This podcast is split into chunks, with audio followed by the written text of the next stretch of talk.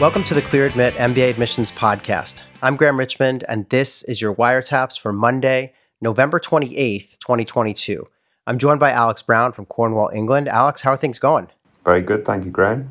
So I want to um, wish all of our listeners, uh, you know, hope that everyone had a nice, happy, and, and healthy Thanksgiving. If you were celebrating, I know it's kind of a long weekend in the U.S. and people are just getting settled back in to the to the you know to another work week and stuff. But I hope everyone just want to say that I hope everyone had a really nice time. Also, I know Alex, you've been spending lots of time following the World Cup, so I guess when this airs, we'll know a little bit more about how things are going. Well, how England beat America. oh, don't jinx it. Fingers crossed. yeah. All right. Excellent. Um, the other thing is that uh, I wanted to, you know, last week we had a surprise release of, of admissions decisions, right, from LBS. They were supposed to release this week, but tell me, yeah, give us the rundown on the calendar and just what's been going on and, and what's predicted to be happening. Yeah, I mean, um, London Business School was scheduled, or at least their deadline for releasing the decisions was December 1st. So the way they word that, yes, you can interpret it that they will actually release their decisions earlier. Um, so right. that's like the final deadline. Um, but so it's interesting. They released those decisions, it, or at least it looks like on Livewire, they released um, several decisions on um, the prior Thursday, i.e., Thursday of, of, of, of or, or, Wednesday, I should say, of, of, yeah, of, last, last week. week. So, um, yeah, I mean, hopefully it's not a, a an indicator of a, a drop in applications, but it's it's an indicator of something. We'll, we'll, we'll find out. But congratulations to those that were able to report their admissions decision um, to LBS last week. Yeah, congrats to all those folks, and uh, yeah, we'll see what's what's to come here. I mean, it's just uh, we're really, I guess, is it Chicago that's yeah, going to yeah. be this week? Yeah, yeah. Chicago. So, so things are starting to, to go um, this week, but maybe they also released last week. I mean, we'll they see. could have done it Thursday or Friday because we're recording obviously on, on, on well, not obviously, but we're, we're recording on Thanksgiving Day actually. So, yes. Um, um, but yeah, yeah, this upcoming week it's supposed to be Chicago. Stern has its um, deadline for its in- initial notification. Uh, I never really understand what that means, so I kind of ignore them. Yeah. um, a notification that you've been interviewed or accepted or maybe waitlisted. Yeah, who knows, right? You've been initialed. yeah, exactly. All right. Um, the other thing, you know, we don't have a lot of news to get to, but I did want to mention one kind of thing that caught my eye, and it's not MBA related, but you'll see why. Um, I mentioned this to you before we came on air, is that a number of law schools have announced that they are leaving the US News ranking, or at least that they will no longer be reporting the data that US News asks them for. Uh, and so, and it, it's it's Harvard, Yale, Berkeley, Stanford, Columbia, and Georgetown. So these are all kind of top fifteen law schools. And so I just wondered, you know, U.S. News has come out and said, well, we're still going to rank them based on publicly available information. But do you think that this could spill over into the MBA domain? I mean, it's possible. I don't really see how U.S. News is going to effectively rank folks that are no longer reporting data to them. So um, that basically kills that ranking. Um, maybe I mean, who knows how it's going to affect our market? I think our market is a little bit different, um, and, and mm. for, for, a variety of different reasons. But um, if if that did spill over into the um, MBA rankings, I would find it quite interesting because again, our decision wire data gives us real deep insight into um, the the rankings themselves, and I think a better insight than than any of these publicly available rankings. But but there we go. Yeah yeah, it's kind of the true pecking order becomes very clear when you see those decision wire entries and people are, you know, admitted to multiple schools and they're choosing one of them. We get exactly. to see all those head-to-head matchups over and over again. So, yeah, I agree. We'll see what happens. I think you're right, though. You, it's going to be hard for U.S. News. I mean, they can go on publicly available information, but sometimes there's quite, you know, quite a bit of a delay in that stuff being published by the schools and yeah, we'll, see. Um, they had a nice kind of inside line to all this data from the schools historically, and the schools have finally said enough. Um, so we'll see how that plays out. Um, the other thing I wanted to mention, Alex, is over on the website, we did a couple more Real Humans pieces. Uh, this time we've got IESE uh, in Barcelona, Spain. Uh, and Georgetown. And it's kind of funny that we're doing IESE because I'm actually going to be on their campus next week, going to the GMAC European Conference, going to be giving a talk there. And it's going to be the first time that I get to set foot on IESE's campus. They are one of the preeminent MBA programs in, in Europe. And so that should be fun. And we also connected with a bunch of Georgetown McDonough students as part of that Real Humans series. So check those out on the website if you're interested in those programs. Uh, as we've been doing, Alex, I've got a couple of employment reports that I wanted to kind of run by you. And it so happens that the first one is Georgetown. So a little bit of a Georgetown McDonough theme this week, but their report came out and I'll give you the numbers and just be curious to hear what your take is. So, 96% of their students had a job offer by the time they were three months post graduation, and 95% of that group accepted an offer. So, great, great employment rate there. Uh, the median salary was $139,000. That used to be last year 126, so a bit of a bump there. Uh, in terms of the industry placements, consulting led the way with 29%, financial services 25%, technology 18%, nonprofit government 7%, and consumer products 7%.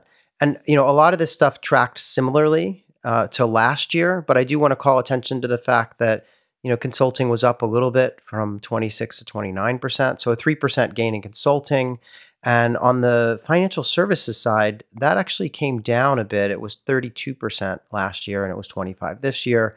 Um, tech was pretty much flat, and same with that government figure. It's funny, you know, that this is one of the few schools where we see that nonprofit government, um, you know, making the top five industries, which makes sense given McDonough's location in the DC area.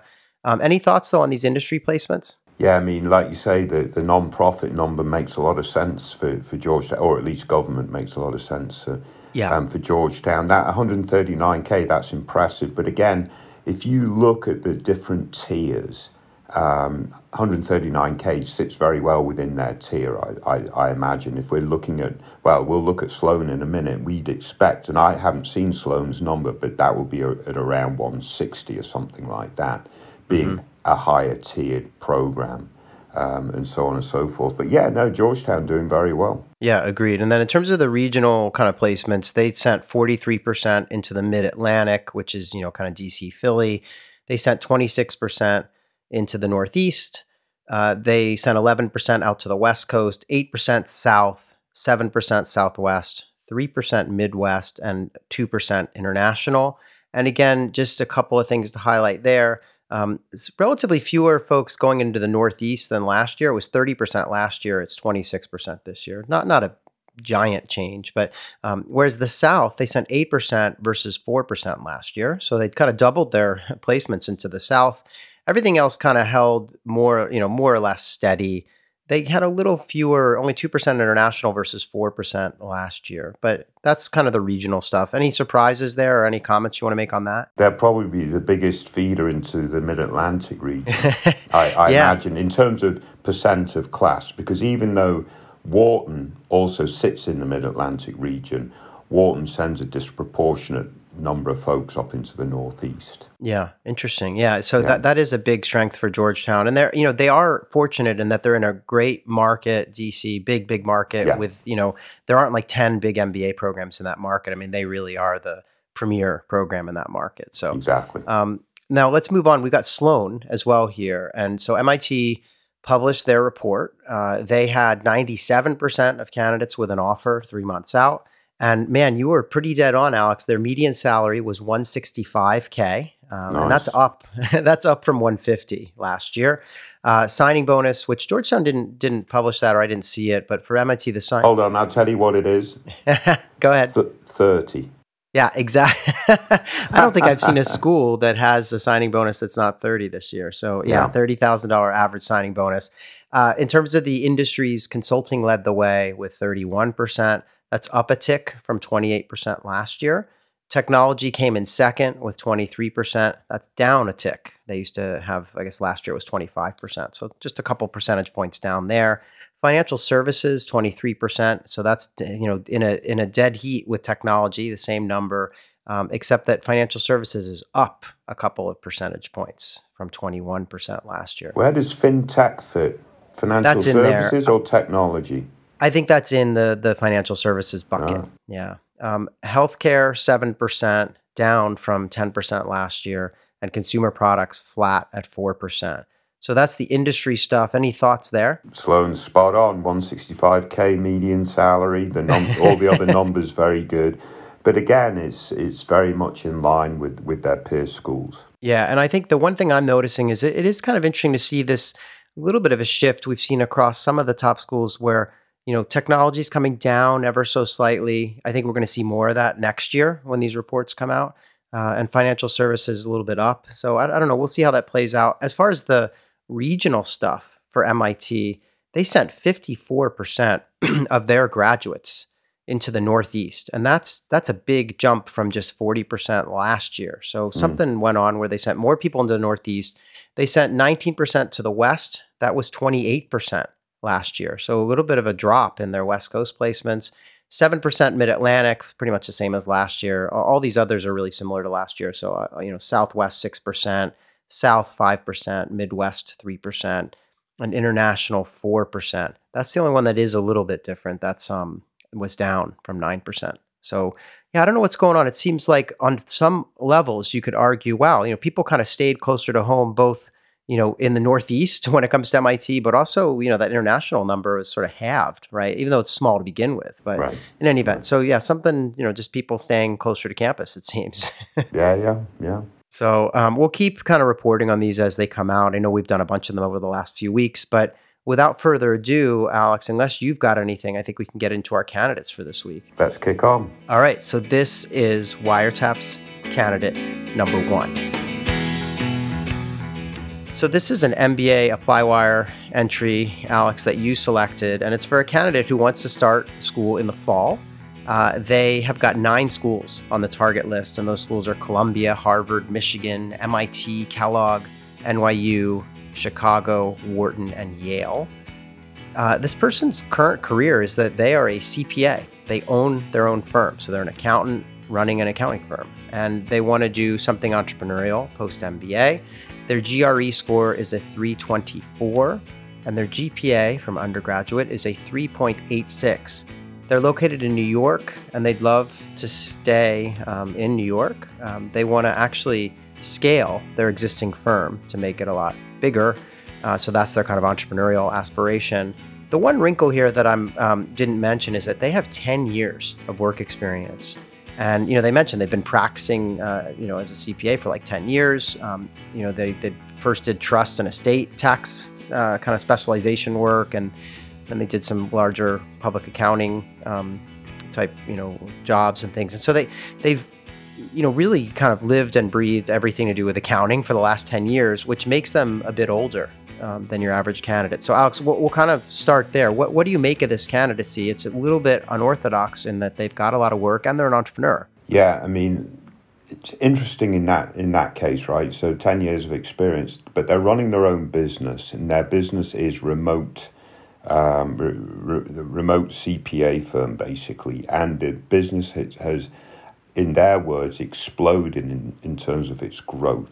Um, so um, so, so from that perspective, I think it's quite interesting. So, this is an, an, an active entrepreneur yeah. who's looking to go to business school um, to then return and continue to grow and scale this this business. So, they they've obviously identified a market opportunity um, that, that they've been able to scale quite quickly to, um, but think getting some you know some some some business school experience will really help them um, get to the next level and so forth. So their idea is to go to business school and stick someone else in the business to run it um, whilst they're in business school. Because that was one of the questions I asked them: is like, how do you manage the business whilst you're mm-hmm. in a full-time MBA program, which is the type of program that they want to pursue. Um, so they've thought about that a little bit. They also recognise the seasonality of the business as a, as a a, CPA, obviously, they're very, very busy at a certain sort of tax time of the year, mm-hmm. sort of thing. Um, so, so you know, there's from that perspective, there's a lot of interesting elements to the story. Um, but the issues that they'll face are one, they're going to be a little bit older, so they're going to have to show that um, fit.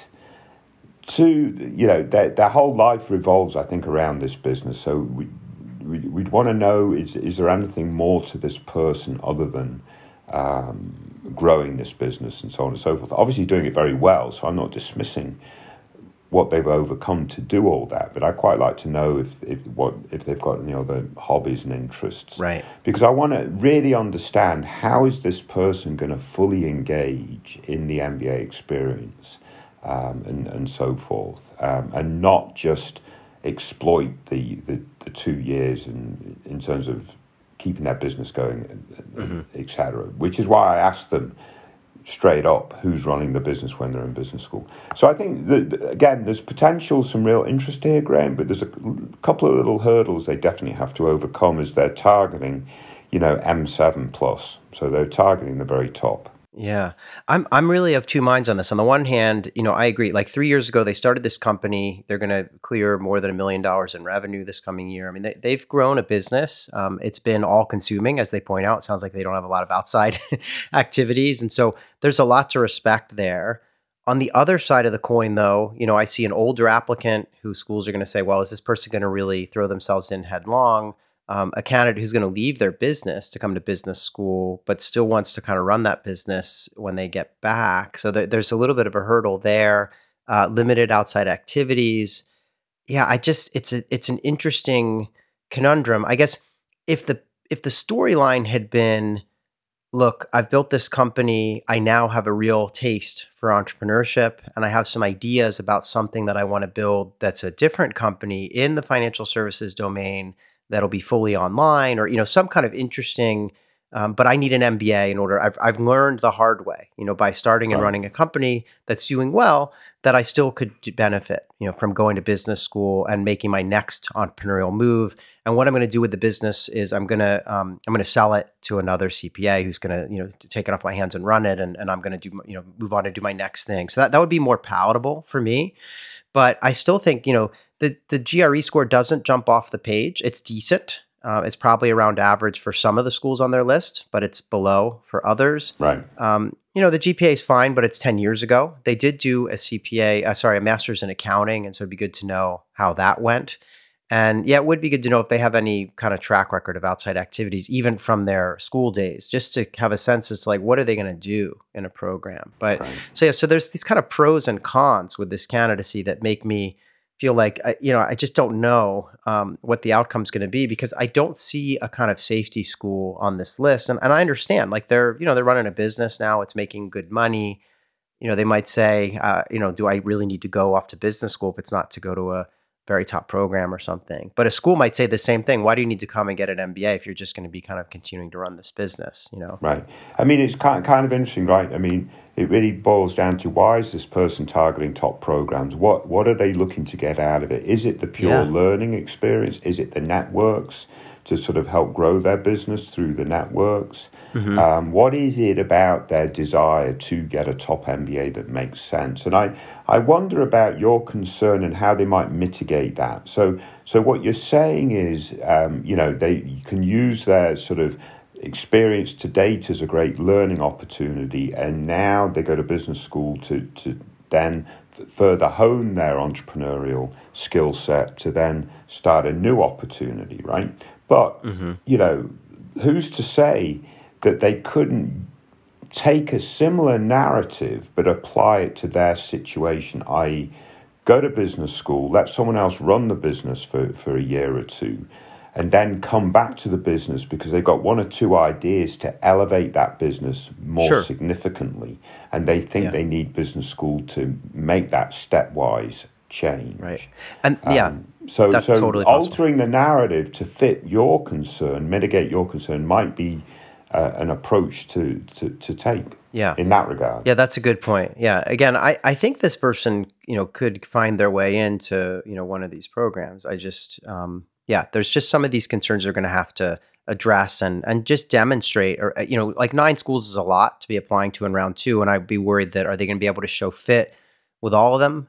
Or should they narrow that list down a little bit to five or six and, and really, you know, work hard to show these schools that they've thought long and hard about what they want to do in these programs and how they're going to be involved and so on and so forth. So, right. yeah. But anyway, very interesting candidacy. And I, am glad you picked it because it's not something we see every day where someone's like a practicing CPA who's got their own, you know, firm. And I mean, it's really, it raises a lot of different issues that are, should be pretty fascinating to those, those tuning in in any kind of a similar position as an entrepreneur. Yeah, yeah. And congratulations to them for getting this business to the scale they have. Yeah, definitely. All right. So uh, I want to thank them for their posts. Let's move on, though, and talk about Wiretaps candidate number two. So this is another uh, ApplyWire entry that you picked, Alex. And this person, they indicate an intake year of 2024. So I guess they have a little bit of time. They've got nine schools on the target list, and they are Cornell, Dartmouth, Duke, uh, Indiana, Michigan, NYU Stern, Wharton, Darden, and Vanderbilt. This candidate, um, like our first candidate this week, is an older candidate. They've um, they've got eight years of experience and they've been in the Navy. Now, with that said, I think they may not be quite as old as our first um, entry for this week, and we'll get into that in a moment as to why, why I think that might be the case.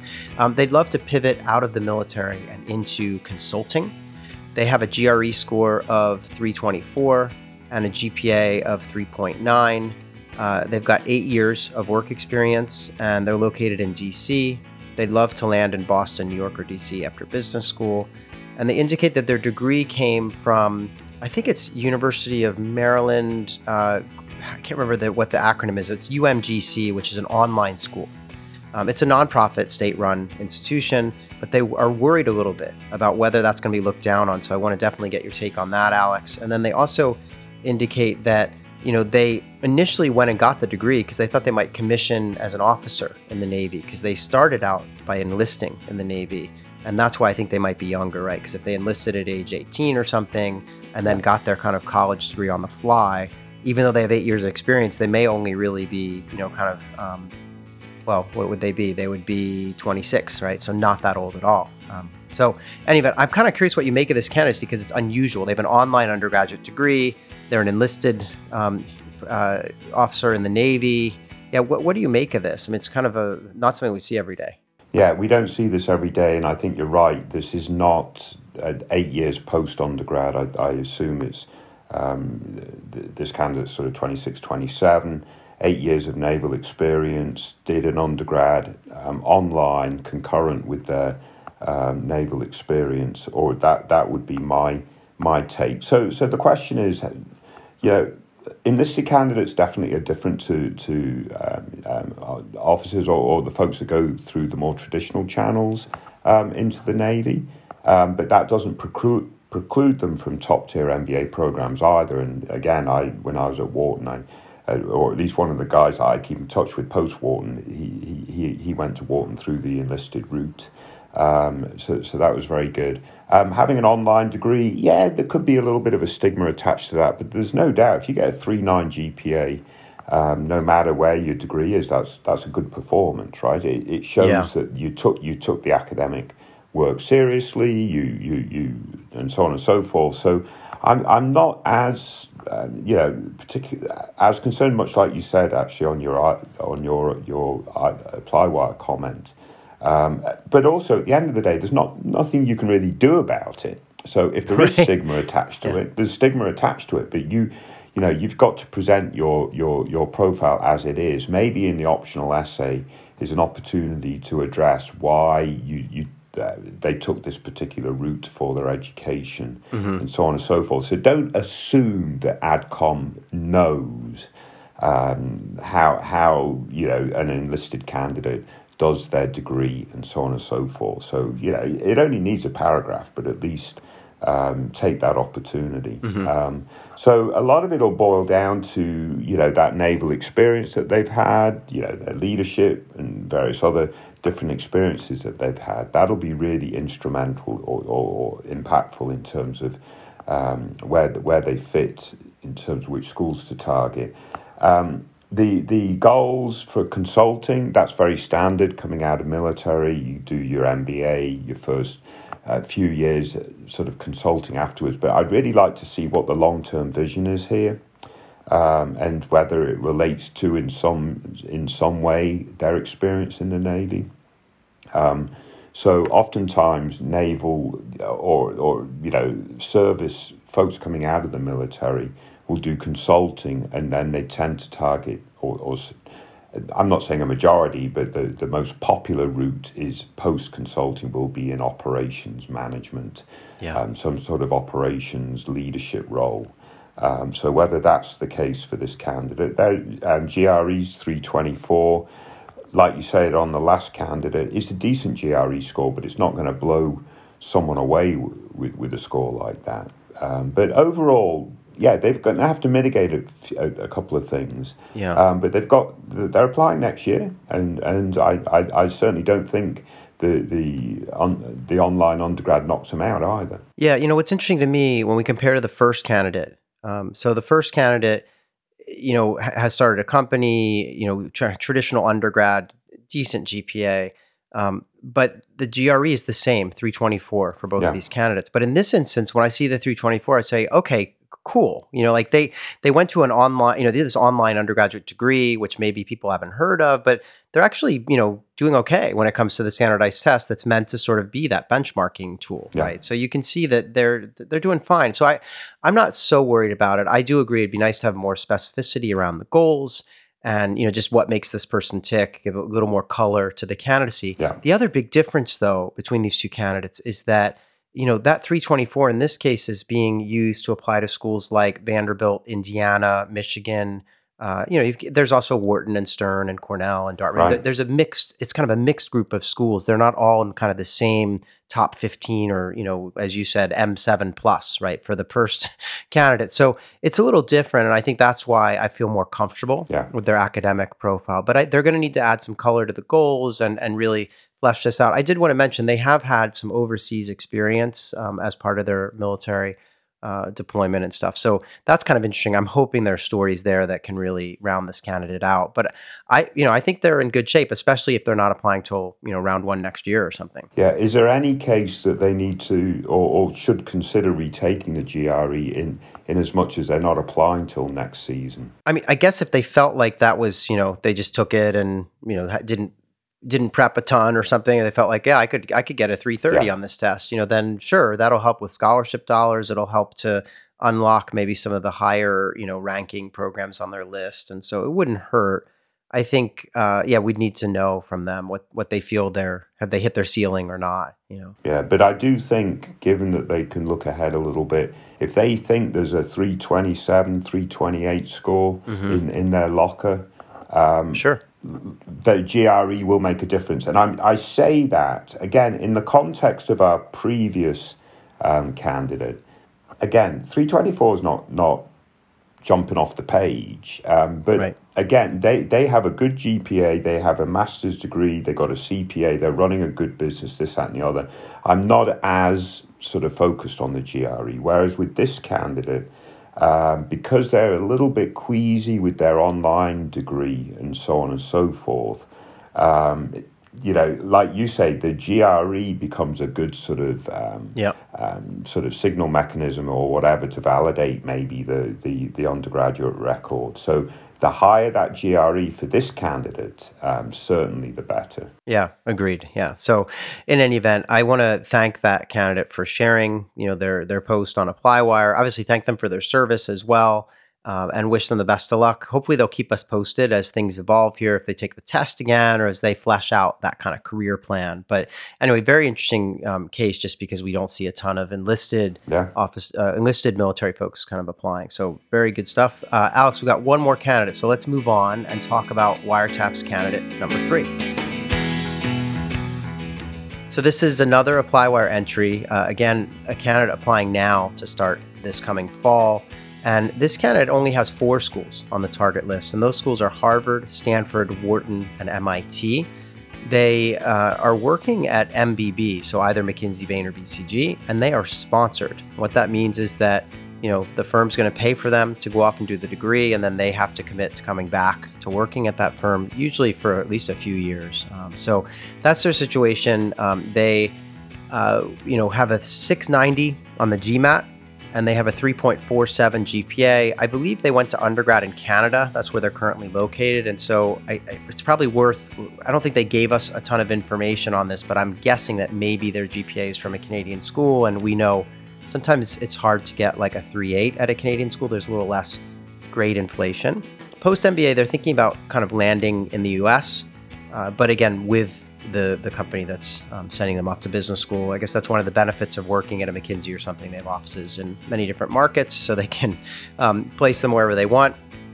Uh, beyond that, uh, they mentioned that they've taken the GMAT three times, okay, and that they actually took a Manhattan Prep course and in, in an effort to try to boost the stats because they're concerned about this 690. They feel like it's kind of the the elephant in the room of their of their candidacy, and so they're wondering, you know, what do we think about that? They they're currently sort of focusing on the other components like the essays or you know having good extracurriculars at work and great references, etc. But they're just wondering, like, is the GMAT going to set them back? And if like what what our thought is there. So I'm going to turn it over to you, Alex. What do you make of this candidate? I think it's going to set them back. yeah, you're probably right. I mean, the, the reality is, uh, you know, Canadian candidate, MBB, sponsored, Great Rex. All that stuff is fantastic. Yeah, right? excellent. So you're starting to talk about, all right, this is Harvard, Stanford, Wharton type caliber, MBB, sponsored, Canadian. Yeah. Very, very good. GPA is not outstanding. Now, yeah, maybe there's less grade inflation in, in Canada and that class rank might still be um, um, very good, but a 347 GPA, um, at first blush, you'd be like, well, that's a little bit um, um, a little bit lower than the, the median for the for the very top schools. What was your again, GPA, Alex, when you were in I, school? you don't need to disclose that, and I'm hundred years old. No, I'm just so. laughing because I, you know, yeah. the three four seven is actually great, yeah. right? But we're in this world where you know the schools have such high averages. It's nuts. yeah, grade inflation is ridiculous. yeah, I mean it really is, right? Yeah, yeah. Um, so, but again, that might not have been in the case in their program. So, class ranking would be good to reveal. Um, but this 690 G, GMAT, which again, 690 in the, in the, in the grand scheme of things is actually a very good score relative to everyone else taking the test. But relative to those targeting the very best schools, we know it's 30 points, 40 points off the median. Yeah. They so so. What's the weak link here? It's going to be that um, GMAT. Now, they, I, I don't think they're heavily involved in extracurriculars outside of work, but sometimes that's the nature of the sort of the consulting lifestyle, right? Mm-hmm. Um, so so maybe um, um, that could be offset a little bit, but 690 on the GMAT is going to raise a red flag. They're testing better than 690. So if that's the case, then they should retake it and get that 720 or 730. But they have actually taken the test three times. Right, right. So um, and keep coming back at this 690. Uh, so, I, I, mean, quite frankly, Graham, I feel awful for this candidate um, because if you if, if if they didn't have to take the GMAT as part of the admissions process and uh, you just looked at everything else, you'd be like, yeah, they're they're definitely on the cusp of Harvard, Harvard Stanford, and Wharton, and maybe add in Sloan, and, and, and that makes sense. But with that 690, I'm a little worried um, yeah. that um, they, they're going to be things. So, so the question to us is should I take it one more time? Or should I focus my energies on the essays, or focus more of my energy on the essays, um, not not not just exclusively? And to me, that's a hard answer because I would, even though they've taken it three times, if they think that they could squeeze twenty or thirty points in, with in one more test, it's worth taking the risk. Yeah. It, in my mind, it's absolutely worth taking the risk. So, um, yeah, I, how much you can improve the essays to elevate your profile versus how much 20 or 30 points on the GMAT would elevate the profile. In my mind, for this candidate, improving that GMAT. And it's the same old adage what is the most important part of your candidacy? It happens to be the weakest element because that's the element that's going to drag you down a little bit. Yeah. I mean, I, you know, the thing for me is that if the school list were different, I might feel differently, right? Yeah. And so one thing that I would ask them right away is, will MBB sponsor you if you go to any other M7 or top 15 schools? You know, like is there an issue if this person goes off to I don't know, uh, Yale or Tuck or NYU, or I mean, there are a lot of great schools out there. Yeah. And especially if you're returning to MBB afterwards and you've got that guarantee, how important is it to go to Harvard or Stanford or something, right? So yeah. I I would want to ask them that question just because you know they can take the GMAT again. They've taken it three times. They've landed at 690 as their best effort so far. But you know, I, I saw it's sort of like to me that I'm a little worried about the school selection. It's like they're shopping in the you know luxury aisle, but they don't necessarily have the have the wallet to do so in terms of you know the accounting stats here. So I'm yeah, and I, and I think when you're sponsored, there's a lot of you can actually you're sort of going to business school on some levels to learn. You know, you're not just you don't really need the degree to like pivot your career or do something you know you know kind of dramatic. You're going back to your same employer. So right. yeah, I'm I'm on the fence about this. I mean, I feel like and I, you know, and I'm the first one. I'm not, you know, I'm not saying that this person would not excel at any of these top programs. And I, I recognize the the absurdity of the GMAT hurdle with the test scores being so high, the averages and stuff. So, you know, I'd love to be at a place where the test is really just used to say, okay, can this person do the work? Yes or no. A 690 probably means they can do the work in the program. You know, it's uh, the rest is kind of gravy, but it's still that's not where we're that's not the reality right now. So yeah, I would ask them to expand the list of schools that they're targeting if they're not willing to boost that score. If they added three programs to this list, what would they be, Graham? Well, I guess I'd want to know a little more about like what I mean, ideally, I'd want to know more about like what are they hoping to do in the long term. You know, if it's just are they going to make partner at you know at, McKinsey or Bain or wherever they're working, and that's going to be their career. If that's the case, then you know I, I guess I'd want to know the geography. They talk about right. wanting to land in the U.S., but where? You know, like I mean, obviously, you know, Kellogg's a great program, um, teaches, you know, excellent skills for consulting. I mean, that's, you know, they're kind of known for that. There's a school that might be worth adding into the list.